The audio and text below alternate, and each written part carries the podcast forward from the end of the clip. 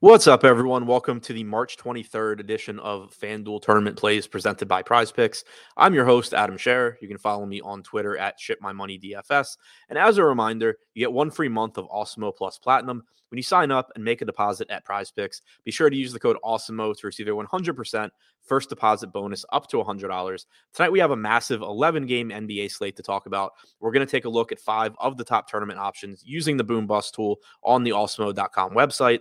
As always, be sure to tune in to the deeper dive and live before lock on the Awesemo YouTube channel in the two hours leading up until tip for more up to date ownership projections, injury news, player projections, all of that.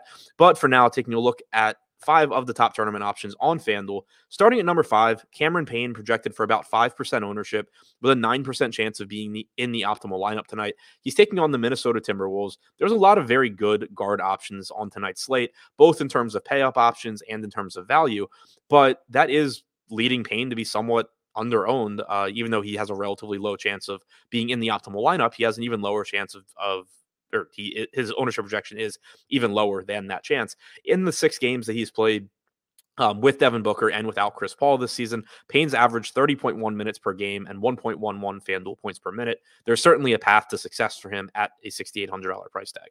Number four, Tobias Harris. Projected for 8% ownership, 12% chance of being in the optimal lineup. Um, Harris is not going to feel good to click on. We have Joel Embiid and James Harden both playing for the Sixers. Harris has had issues recently, even when one or both of those guys are out, much less when they're both in. But his price tag is plummeted. He's only $5,500. He has small forward and power forward eligibility. The forward positions are weaker on tonight's slate in general. Specifically, the small forward position doesn't have as much to offer as most other positions. And Harris is still averaging 33 and a half minutes per game in the 11 games that he has played with Embiid and Harden. The issue is he's only averaging 0.72 FanDuel points per minute. His true shooting percentage in those games is almost exactly the same as for the entire season. So you can't just point to his shot not falling or bad luck or anything like that he, not surprisingly, is taking a huge step backwards in terms of his average production because he's playing next to two stars now in Harden and Embiid. But it doesn't really matter all that much. I mean, it matters, but when you talk about a one game sample size, it doesn't matter all that much what someone averages if they're going to be out there still playing into the mid 30s in a good matchup against the Los Angeles Lakers. And most importantly, in this case, at a cheap price tag and low ownership, with only 8% projected ownership and a 12% chance of being in the optimal lineup. Number three, Devin Vassell. He's projected for 11% ownership. He has a 14% chance of being in the optimal lineup. Vassell is shooting guard only on FanDuel, so makes it a little bit more difficult to get to him.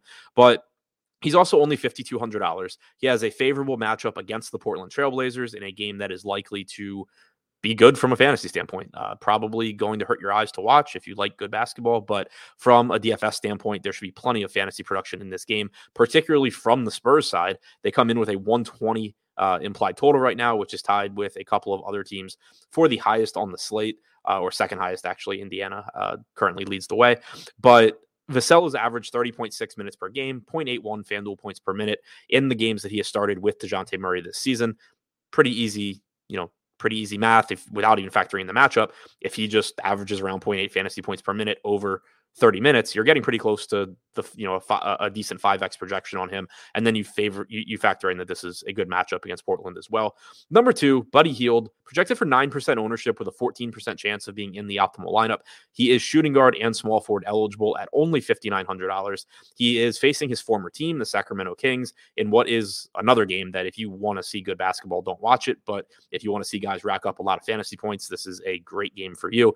Um, we did just get, as I was recording this, Malcolm Brogdon ruled out. So I was going to say that Buddy Hield had averaged 0.91 FanDuel points per minute and 37.2 minutes per game in the games he's played with Malcolm Brogdon.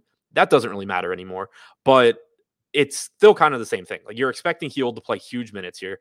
The per minute production isn't likely to change that much because regardless of who's on the floor, he's not a playmaker. He's not likely to do a whole lot different. You know, maybe you get a little bit more usage for him, but other than that, it's still just likely that he's you know, going to be around a 20 to 22% usage guy, around 0.9 to 1 fantasy points per minute, but give you around 37 or 38 minutes. And number one, Devin Booker, projected for 12% ownership with a 16% chance of being in the optimal lineup.